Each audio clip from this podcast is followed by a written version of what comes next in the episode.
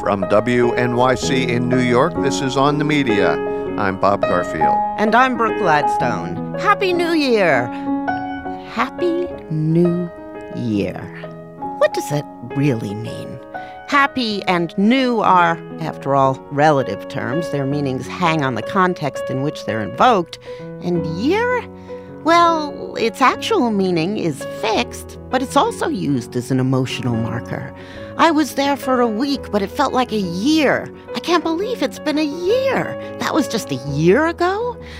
It can mean the blink of an eye or eternity. On this show, we've put together a couple of recent pieces and a vintage one to consider some of the feelings stirred up in 2017 and how to manage them in the year to come.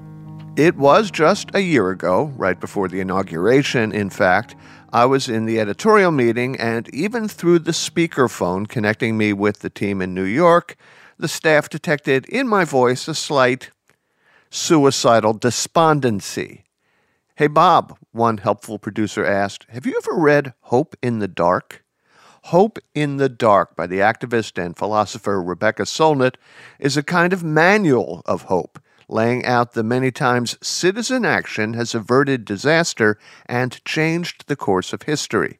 It's a book that has no patience with despair. And though it was written in 2004, it's lately been flying off the shelves. Wouldn't it be swell, Bob, for you to speak to Rebecca Solnit? So I did.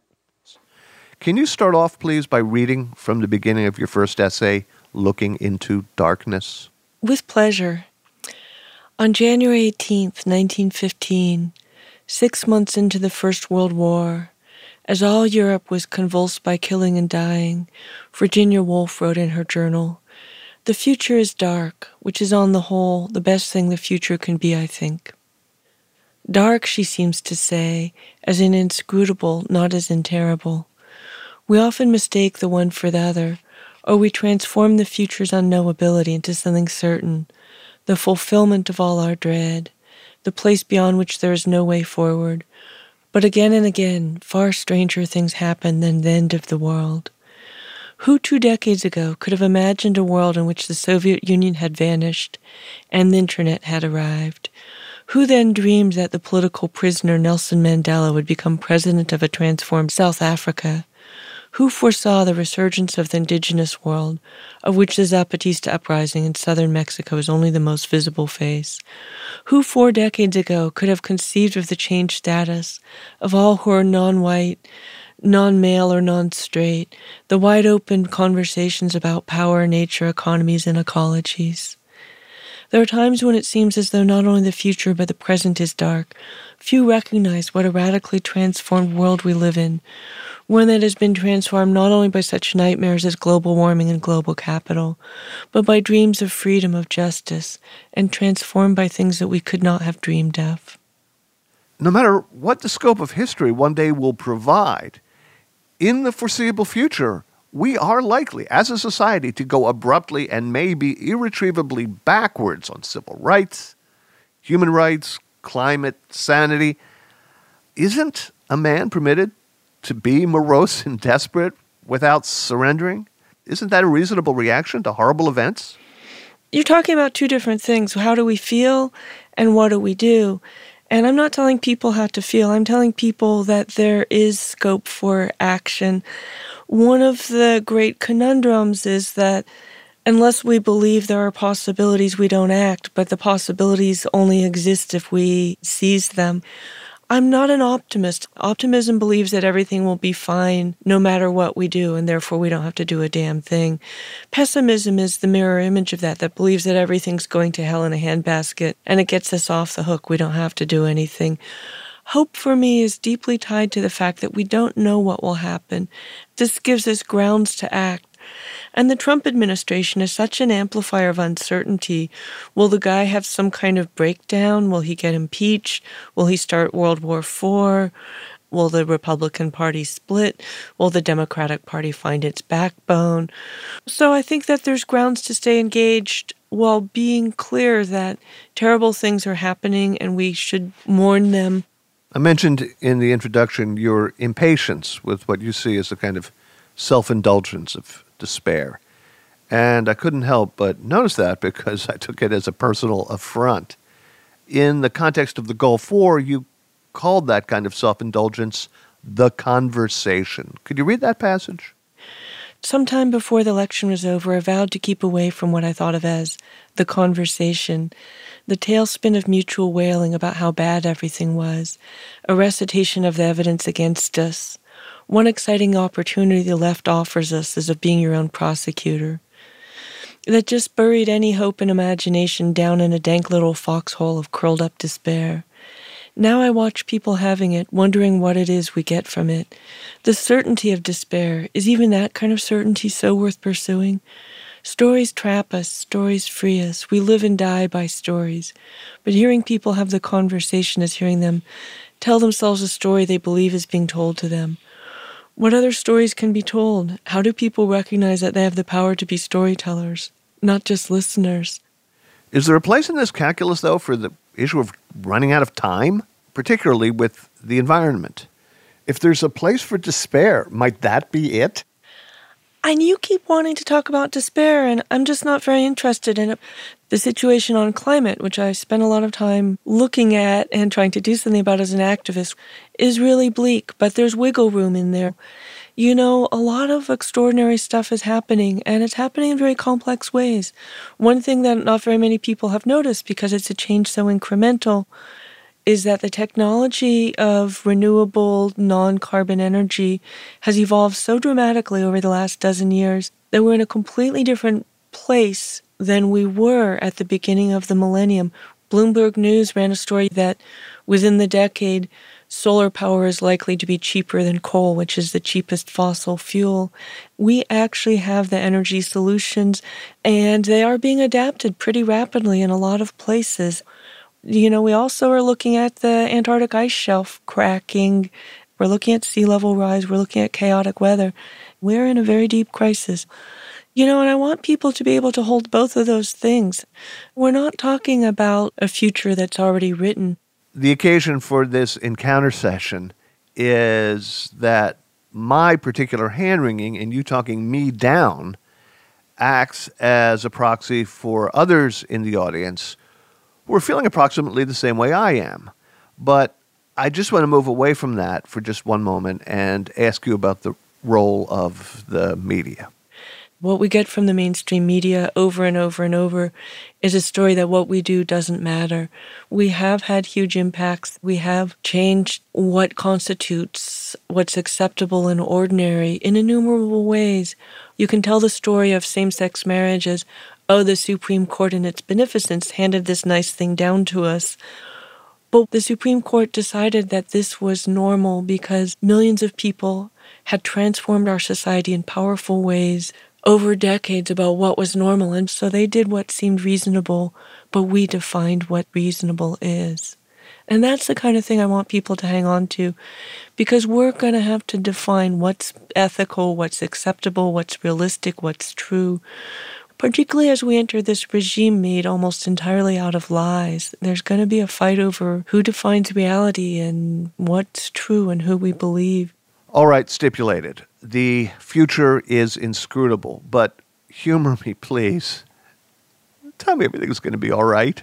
It's not going to be all right. It's going to be really interesting, and some beautiful and remarkable things are going to happen, and a lot of destruction that's underway is not entirely irreversible as regards the climate. But again, there's wiggle room. You know, the day after New Orleans flooded, hundreds or maybe thousands of boat owners from inside the city and as far away as Texas went into the city with their boats to rescue people from rooftops and attics. Thousands of people were saved.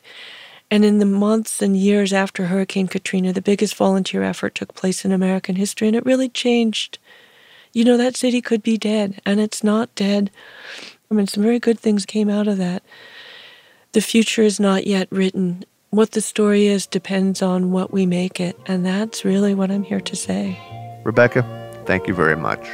You're welcome. Doing my best. Rebecca Rebecca Solnit is a writer, historian, and activist. She's the author of Hope in the Dark Untold Histories, Wild Possibilities. She also has a column in Harper's Magazine and writes regularly for The Guardian. Coming up, this is your brain on mindfulness. This is on the media.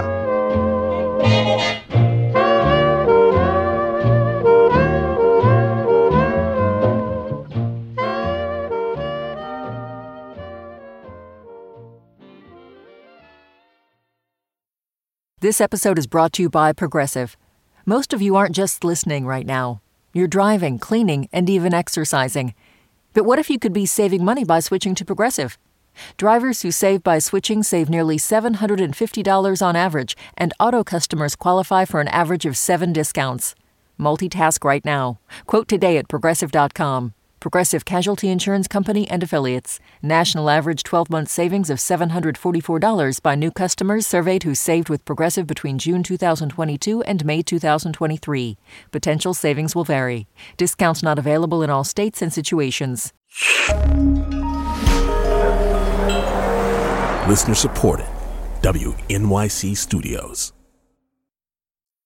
This is On the Media. I'm Brooke Gladstone. And I'm Bob Garfield. So, Rebecca Solnit showed how knowing what public action has done and can do, and doing that, is a key to managing woe.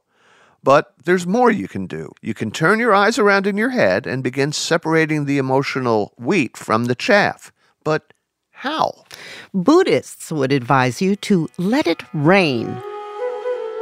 R. Recognize your emotions as they churn through your body. A. Accept them and don't try to change them. I. Investigate them, but don't psychoanalyze. Stay close to the raw experience. And finally, N. Non identify. Detach. These emotions may fly through you, but they are not you. Recognize, accept, investigate, non identify, rain. But how do you get there from here? How do we short circuit the wiring that leads to embracing bad information that supports our views and the reflexive dismissal of the character and motives of those not within our own tribe? Bob Wright, author of Why Buddhism is True The Science and Philosophy of Meditation and Enlightenment, says that before we can get our minds moving in a healthier direction, we first have to know where they've been. Brains were designed by natural selection to do one thing get genes into the next generation in a particular environment, in something more like a hunter gatherer environment. And that's why I see crazy things like road rage that don't seem to make any sense. I mean, rage made a little more sense in a different environment. Um, Explain. Um, well, in a hunter gatherer environment, rage gets you to demonstrate that you cannot be taken advantage of. Somebody tries to steal a possession, a mate, whatever. You show you're willing to fight. You get mad enough to fight. Even if you lose the fight, you've demonstrated that there's a cost. Okay? Well, you take this out on the highway. Well, first of all, nobody who's watching is are you ever going to see again? There's no point in demonstrating anything to them. Plus, now you're going 80 miles an hour and the consequences could be worse. And, you know, same with a lot of things anxiety, guilt, a lot of things kind of misfire in the modern environment. Give me an example of how guilt misfires. You might feel you did something to somebody. You wonder, did I offend them? And you feel a little guilty but they're not like living right next door to you. You won't see them around the campfire that night. And, and that kind of thing can fester for a long time and just go unresolved. It's not quite worth emailing them about, and you're left there wondering. That just didn't happen in the natural environment. Everyone you interacted with, you interacted with pretty much all the time. So, what you've got is uh, an accumulation of like a haystack full of little twigs that you carry around like a weight that are meaningless and that don't matter. Yeah, well, one of the take homes of Buddhism is that you should not assume that your feelings have the meaning they seem to have. You know, when they tell you this person is a bad person or you should be upset about this don't assume that they're giving you good guidance. And, and, mindfulness meditation is, to a large extent, a way of looking at your feelings from a more objective standpoint. It doesn't mean you don't have feelings, you experience them, but you exert more conscious control over which feelings you let carry you away and carry your train of thought away. You are not the first person I would assume would take a plunge into Buddhism. You seem to be far more engaged in examining faith than in embracing it. It's true that I'm not a natural meditator. It doesn't come easily to me. I don't have a good attention span. And s- Me either. So you have on. ADD? yeah. Me yeah. too. I, I mean, to get into meditation at all, I had to go to a silent meditation retreat. Not everyone does, but that's what it took for somebody like me. But as for the fact that I'm analytical, as you said, I mean, mindfulness meditation is more analytical than people appreciate in the sense that it's a way of learning to kind of step back and analyze the feelings and, and, and thoughts inside your head, at least a way of viewing them with a kind of a calm objectivity. I have an idea for spellbinding radio right now. I'm ready. Show me how to meditate. show you how to meditate. First of all, I don't have a license. No one should do anything I say from here on in, but what they typically say is, you know, close your eyes, assume a relaxed posture, pay attention to your breath, maybe pick a point like where it's entering your nose and exiting your nose. Some people pay attention to the rising and falling of the abdomen, but pick something to pay attention to.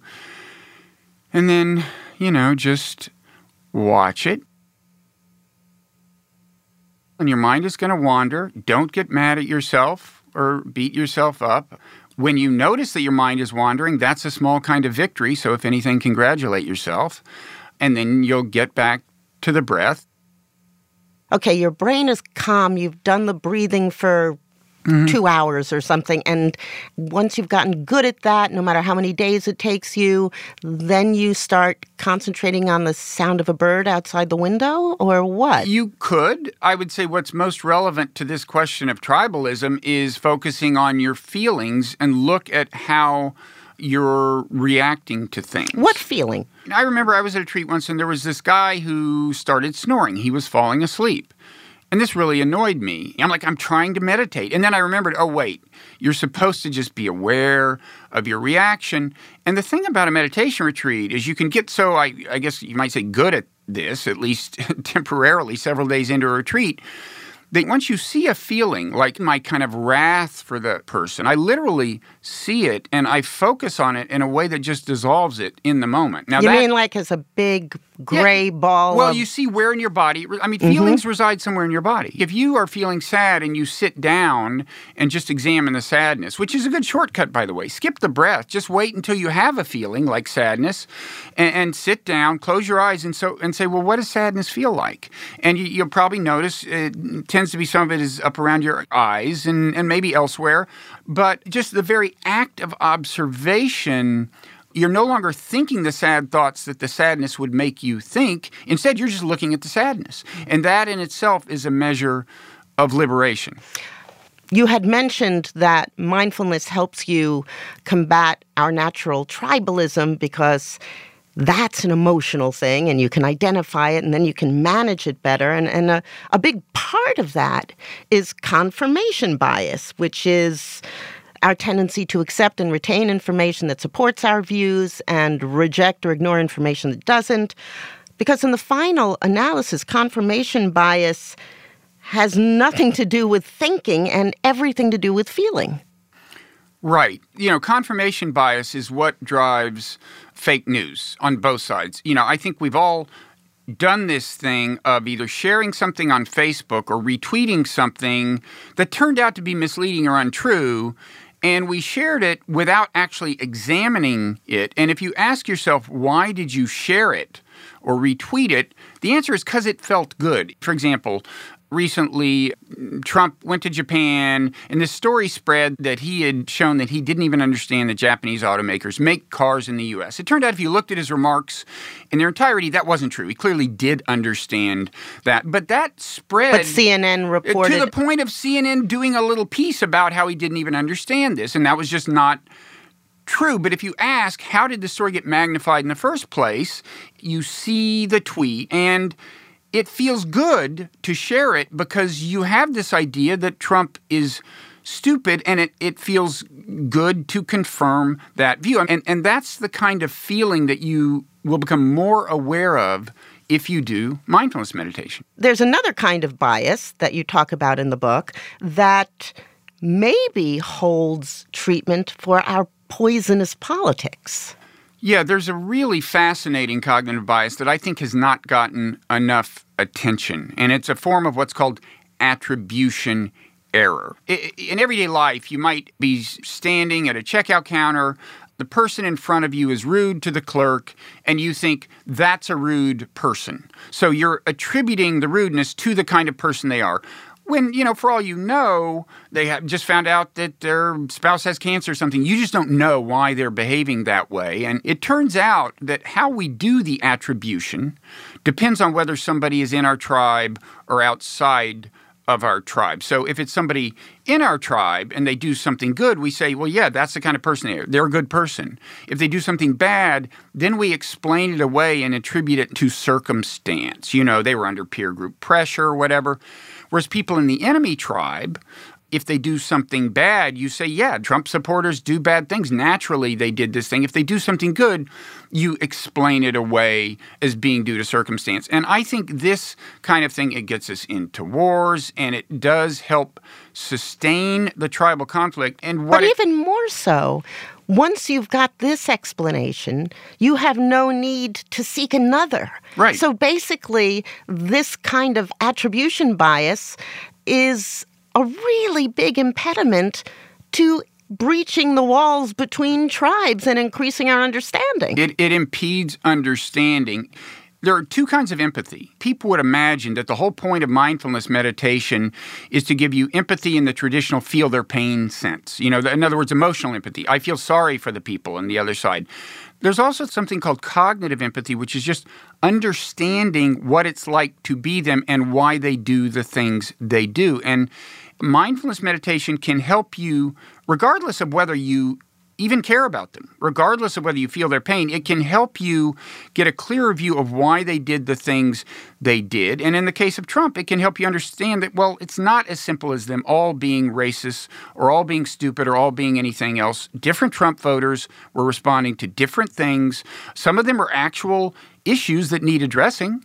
But in any event, it seems to be the first step toward not getting Trump elected again is to understand clearly how he got elected. And I think it's important to understand that our minds naturally impede this kind of understanding, and we should be suspicious of them. Okay, but I want you to make a better case to all the people who say to me when I say we need to listen to the other side, they say, why should we mindfully meditate when they aren't going to? You know, what's in it for us? If we spread less misleading information about the opposition and say less gratuitously unflattering things about them, which isn't to say you don't criticize Trump when he does something horrible.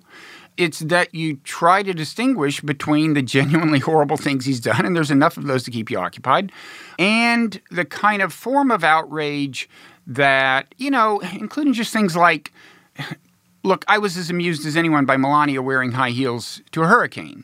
But is it really worth spreading that as like a whole liberal meme that we're making fun of the First Lady? Because I do think that there are these feedback effects, and a calmer, more deliberate approach is the beginning of calming things down. Because a big part of Trump's support derives from the, the idea that his followers are hated and held in contempt by coastal elites. I also think getting exercised over the trivial invites fatigue and makes you less likely to sustain effective political action. Right. Part of this is like a mental health issue. I mean, I just know a lot of people who spend a lot of time on Facebook or Twitter and they wind up feeling horrible because they are so outraged. And I'm not advocating that you use meditation as some kind of insulation from what's going on. You could use meditation as a sedative. That's not what I'm recommending. I'm recommending using it to clarify your vision. Uh, the term I use is mindful resistance. I'm putting out a weekly newsletter now called the Mindful Resistance Newsletter. And it's an attempt to help people focus on things that are really important and process every day's news in a way that is conducive to their own mental health and conducive to their own effective action. Bob, thank you very much. Well, thank you, Brooke. Bob Wright is the author of Why Buddhism is True The Science and Philosophy of Meditation and Enlightenment. Coming up, anxious? Hopeless? Uh huh. So, what else is new? This is On the Media.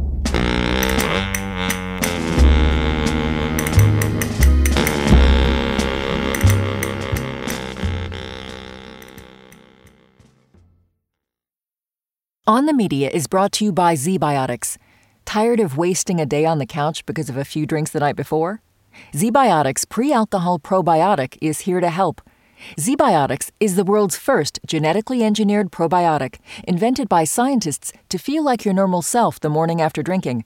ZBiotics breaks down the byproduct of alcohol, which is responsible for rough mornings after. Go to zbiotics.com slash OTM to get 15% off your first order when you use OTM at checkout. ZBiotics is backed with 100% money back guarantee, so if you're unsatisfied for any reason, they'll refund your money no questions asked.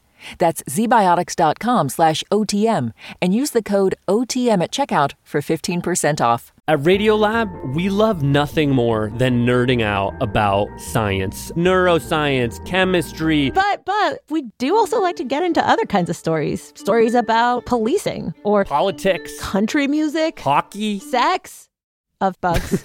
Regardless of whether we're looking at science or not science, we bring a rigorous curiosity to get you the answers. and hopefully make you see the world anew Radiolab, adventures on the edge of what we think we know. wherever you get your podcasts.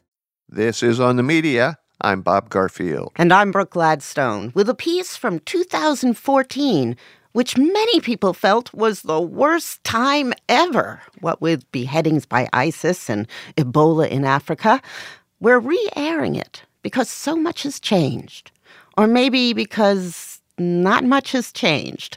The truth is, we have experienced a strong strain of nihilism throughout the third millennium. So we'll be spending this next segment staring into the abyss and pondering why nihilism is so trendy now and whether this really is something new. This all came up when Jad Abumrad, host of Radiolab, he works down the hall, told me about what happened to his brother in law, Eugene Thacker. He's an author and professor of philosophy who recently explored nihilism in the genres of horror and black metal music. In fact, probably more people have worn my book than have read it, actually. That's Eugene. Here's Jad. Okay, so basically, you know the story. Eugene writes a book, gives it an evocative title. Suddenly, that book becomes a painting. Suddenly, that painting becomes a t shirt.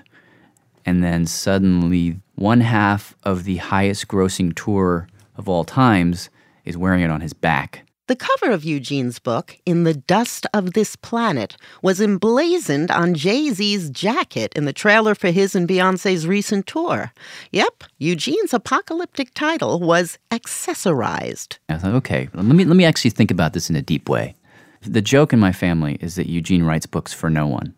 Suddenly, is he now not just writing books for no one anymore, but he has somehow become a conduit? He's channeling something that we're all, in a kind of like underground, subterranean way, that way that pop culture operates, we're all feeling. Does this represent something beyond simple, mere appropriation? To which you would say what? I would say yes. You would say yes, What I would argue with is the part that you haven't asked. which is Is this unique to this moment? ah. To that, I would say no. At a certain moment, a culture discovers that its most esteemed values are for nothing. Nihilism is that moment where you have the rug pulled out from under you and nothing takes its place.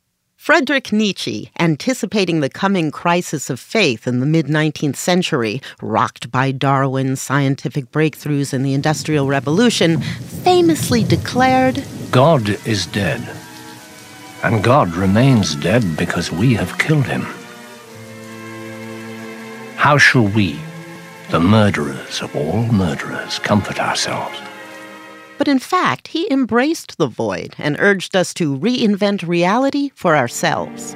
Only now are you going your way to greatness. Peak and abyss, they are now joined together. For all things are baptized in a well of eternity and lie beyond good and evil. So he would say, embrace this nothingness and then breathe out something new and flowery and, and, beautiful? This is what he hoped. And there's an alarming sort of vigor and enthusiasm in his late writings, you know. Uh, but Nietzsche, of course, also had a mental breakdown and, and was mute the last 10 years of his life. So. Hmm. Why did you name your book In the Dust of the Planet? Uh, to be honest, um, I had just done a body of work that was very much straight up philosophy. And that world, it's a very different world. And I just wanted to have a title that was more evocative. And of that was just more evocative. I mean, it's stylish, man. Well, uh, I don't know. Jad had to really convince me on that. I'm still not convinced. I mean, we live in a culture of pervasive pandemic decontextualization. It's just it looks like a cool phrase to go on a t-shirt to put on a goth girl in some photo shoot. And why is it cool? It's cool because some publicist no, decided no, it no, no, no. The idea that works is this pop nihilism. But that's not what's in the book. What's the pop nihilism again? The pop nihilism is using the fact that I don't believe in anything as a smokescreen for completely selfish activity. And the philosophies I'm talking about are talking about the exact opposite of that. I think it means look at me. I am staring down the abyss. I am so above the common man who's scared of death. I am brave. That I can wear it on a t shirt. Yeah. Yeah, I would go with that. I think that that is nothing more than a posture, and that's why it's in pop culture because that's what pop culture is. Do you feel like the, in the culture at large, we might all be having more and more days of true pessimism, and maybe even enjoying our own limits? Definitely a lot more media out there, and we know a lot more about what's going on in the world. So you can draw conclusions from that when I take this bottle and go recycle it, I like know now that it probably just goes into the trash or into a big floating island of plastic in the ocean. You know, does that change the way I behave then? I mean, that's sort of a thing that each individual person deals with. In which case, why do you bother? Why do we bother? I mean, I'm reminded of the opening of Boccaccio's Decameron as a group of people beset by the Black Plague. And what you see almost down the line in plague literature is two responses to the plague, which basically meant, you know, the end of the world.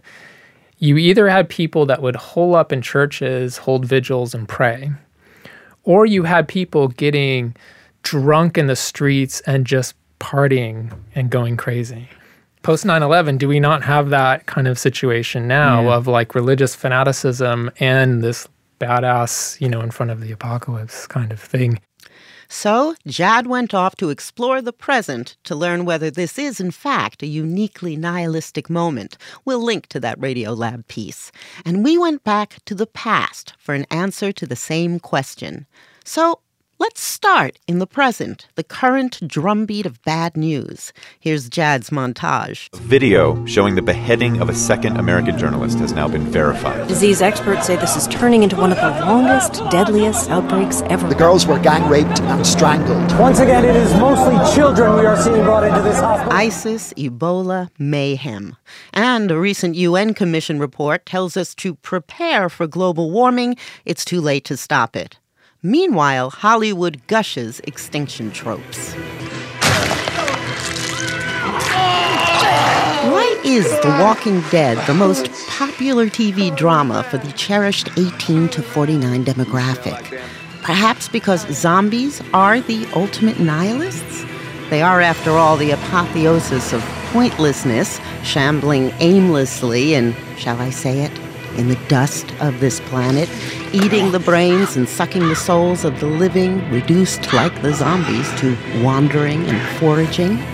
Season 5 debuts October 12th. Cable channel AMC is creating a spin-off. Seems as good a time as any for a quick taxonomy of nihilism. There's existential nihilism, the belief that life is meaningless, political nihilism, the belief that political systems are pointless and should be overthrown. Then there's ethical and moral nihilism, you can probably work that one out, and epistemological nihilism, the belief that you can know nothing. And finally, ontological nihilism, the belief that nothing is real, so there's nothing to know. In The Matrix, Agent Smith embodies them all. You believe you're fighting for something, for more than your survival? Can you tell me what it is? Do you even know?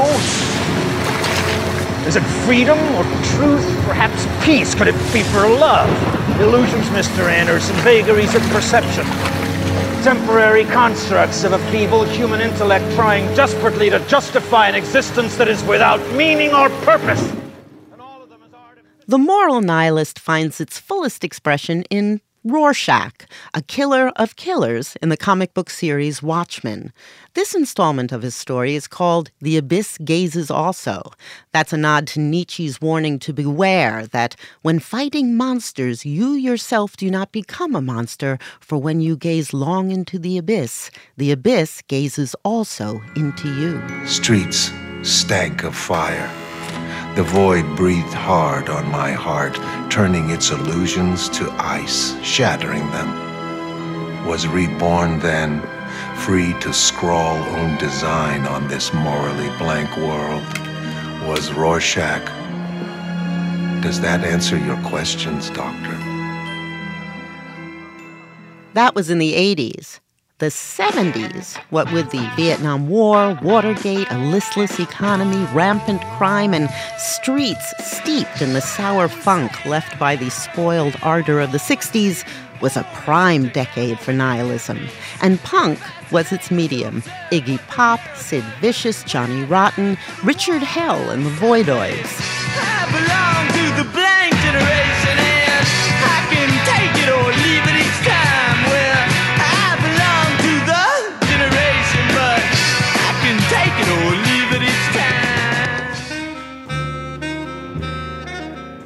Now, that was a far cry from the ecstatic nihilism of the late 50s and early 60s, which was a rebuke to the stifling conformity of the Eisenhower era and a finger flung at the likely prospect of nuclear annihilation.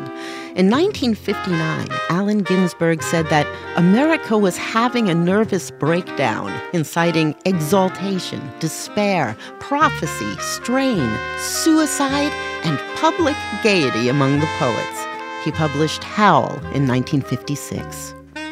Visions, omens, hallucinations, miracles, ecstasies, gone down the American river. Dreams, adorations, illuminations, religions, the whole boatload of sensitive bullshit.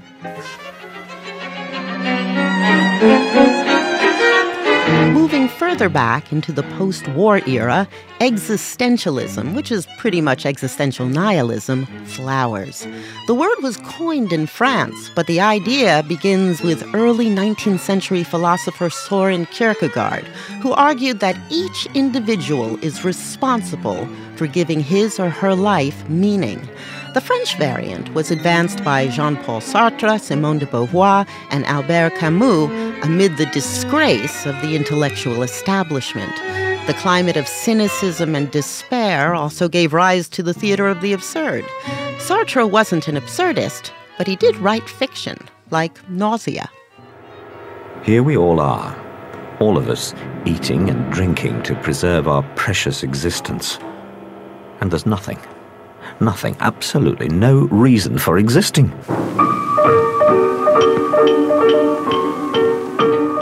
But for me, the nihilist movement Nonpareil was the one that sprang to life in a Zurich nightclub called Cafe Voltaire after the First World War, which makes sense because of the unmatched enormity and pointlessness of that war. Nihilism thrived in every sphere and spawned a kind of performance art philosophy called Dada. One of its founders, Tristan Tzara, recommended cutting up a newspaper article into words and phrases, throwing them into a bag, and then randomly reassembling them into poetry. He said Dada did not signify in art, but it discussed with the quote, magnificence of philosophers. What good did their theories do us? He asked. We are, we argue, we dispute, we get excited. All the rest is sauce. You don't think this says anything about now? Now, Jad was really resistant to the idea that today's tendency towards nihilism is pretty much the same as all the others, at least in its general contours. If that. I mean, these days a movement is co opted before it even gets off the ground. I argued that if, as some suggest, faith is part of our wiring, so is nihilism. Actually, maybe I was a little over emphatic. Didn't you go through a period when you didn't think anything was real? When I was like eight, I would look at everything around me and think it was just a backdrop. Take my hand sometimes and I would drag it along the sidewalk till I made it bleed Really? to see if it felt more real. Huh. I think at some point, any intelligent person questions the truth of everything that's around them. Mm-hmm. Mm-hmm. The cultural argument I would make is that there's a nowness to this particular flavor of it because if you just turn on the news, Mm-hmm. you will see an endless stream of misery that is not just depressing, which it is, it's greater than anything I've ever experienced in my childhood. I want to pull up here on the computer something that occurred after a time of enormous disorder after World War One. The manifesto of Tristan Tzara. Mm-hmm. And he says, Everything one looks at is false. If I shout ideal, ideal, ideal, knowledge, knowledge, knowledge, boom, boom, boom, boom, boom, boom, I have given a pretty faithful version of progress law, morality, and all the other fine qualities that various highly intelligent men have discussed in so many books, only to conclude that after all, everyone dances to his own personal boom boom, and that the writer is entitled to his boom boom. This is so great. Dada, abolition of logic, which is the dance of those impotent to create. Dada, abolition of memory. Dada, abolition of archaeology. Dada, abolition of prophets. Dada, abolition of the future. That is incredible. It's so full of spirit and vigor that it almost contradicts its negation. It is dropping the heavy, blood soaked mantle of the war and the lies that were told Mhm. to all the people who were sent in to fight that pointless war. Hmm. All of the pictures of trench warfare were suppressed until after, and hence you had what was called the lost generation. A lost generation is ripe for nihilism, an active and positive embrace of what seems to be the only kind of truth, which is that there isn't one. The cycle that we're in now, I mean, it doesn't feel positive in a way. I get that. But Camus said that accepting the absurdity of everything around us is just one step. It should not become a dead end. It arouses a revolt that can become fruitful. Hey, did you know that Nietzsche wrote music? He wrote this. Apparently, the first time his good friend Richard Wagner heard one of his compositions, he ran out of the room screaming with laughter. Brutal. Okay, so where were we? We touched on Nietzsche, mentioned Kierkegaard. I'm going to skip over really important people like Heidegger and Schopenhauer, the Russian anarchist Bakunin, and the Russian novelist Turgenev, who popularized the word nihilism in his novel Fathers and Children. Now I'm looking for household names. Some say Hamlet was a nihilist because he called man a quintessence of dust. I think he was just depressed. But Shakespeare really knew how to build an existential nihilist when he wanted to. Out. Out, brief candle. Life is but a walking shadow. A poor player that struts and frets his hour upon the stage. And then is heard no more. It is a tale told by an idiot. It's full of sound and fury, signifying nothing. The hour, this meaningless hour, is drawing to its inevitable end, as are we all, so I'll rush back to the Greeks. Epicurus really fits my premise. He lived in a chaotic time right after the death of Alexander the Great and during the subsequent collapse of Hellenism. He was, in a sense, the Ur Alfred E. Neuman. Epicureans sought to reach a state of being called ataraxia, that is, utterly free of care. The world was created by chance. The gods, if they exist, don't care about us. Love and politics are not worth the trouble. As for death, he said, accustom yourself to believe that death is nothing to us. For good and evil imply awareness, and death is the privation of all awareness. Therefore, a right understanding that death is nothing to us makes the mortality of life enjoyable, not by adding to life an unlimited time, but by taking away the yearning after immortality. In other words, forget about it. But if Dada is my favorite expression of nihilism, this last one is definitely runner up. So I'm going to bring back Jad and share. Go ahead. Eat your food and be happy. Drink your wine and be cheerful. It's all right with God. Always look happy and cheerful. Enjoy life with the one you love as long as you live the useless life that God has given you in this world. Enjoy every useless day of it because that is all you will get for all your trouble. Who is that? That's Ecclesiastes. Oh, really? That's nihilism in a place I wouldn't have expected. so I submit that as my quod erat demonstrandum. Oh, is it your contention that this means nihilism is a sort of a like a, a hum that goes through all times and not anything specific to this time? Right. We can't escape the fact of our own death. Hmm. Am I supposed to say something now? Am I supposed to argue with you? I could. I. I. I suddenly am persuaded. Whoever's talking, I just agree. Should I argue with you? Sure. It seems to me that we're all having those thoughts a little bit more, and our responses to those thoughts are different now than they ever have been. You can do any number of responses. You can decide to live a great life and have yoga and grow zucchini, or you can decide F it and, you know, just be a hedonist. But there's some way in which we're all responding in a way that just is like a kind of a shrug, like, uh, forget it. It just seems to me, when I think about the ways in which people are thinking about climate change, I think about it doesn't seem. Maybe I'm just depressed, Brooke. Is that what, is that what I'm just saying to you? you have two small kids. I just don't think you have enough sleep. it could I, be. I think a true nihilist has to have a lot of energy. Yeah.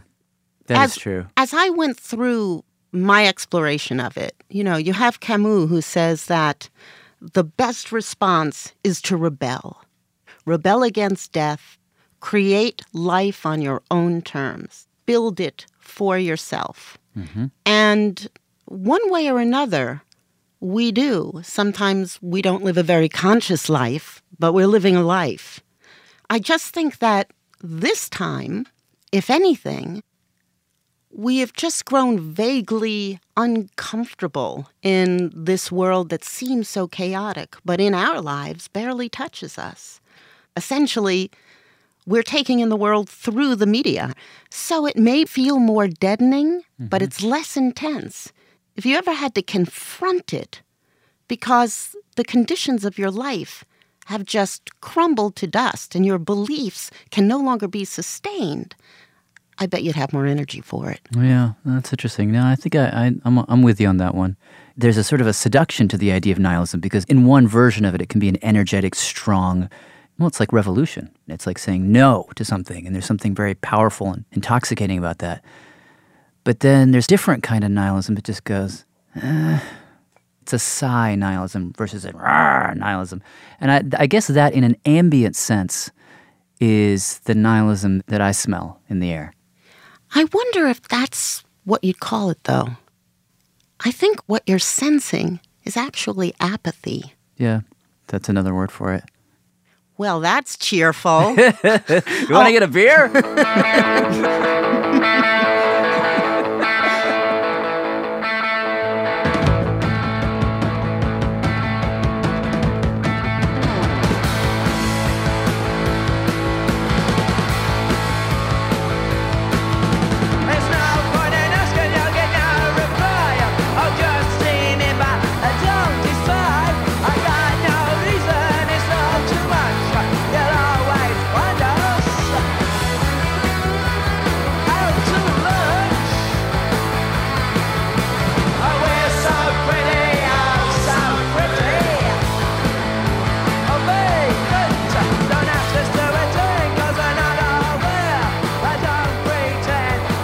That's it for this week's show. On the Media is produced by Alana Casanova Burgess, Jesse Brenneman, Micah Loewinger, and Leah Feder. We had more help from Monique Laborde, John Hanrahan, and Sarah Chadwick Gibson, and our show was edited by Brooke. Our technical directors, Jennifer Munson. Our engineers this week were Sam Bair and Terrence Bernardo. Katya Rogers is our executive producer. Jim Schachter's WNYC's vice president for news. On the Media is a production of WNYC Studios. I'm Brooke Gladstone. And I'm Bob Garfield. Do you see that on the next page? Oh, no.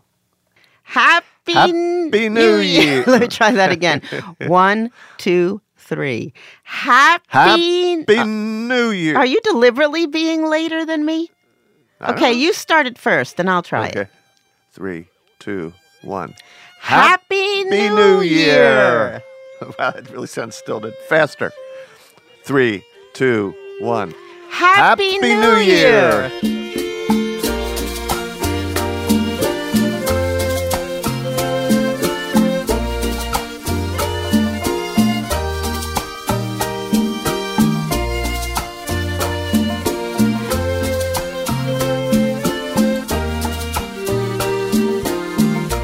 On the Media is supported by the Ford Foundation, the John S. and James L. Knight Foundation, and the listeners of WNYC Radio.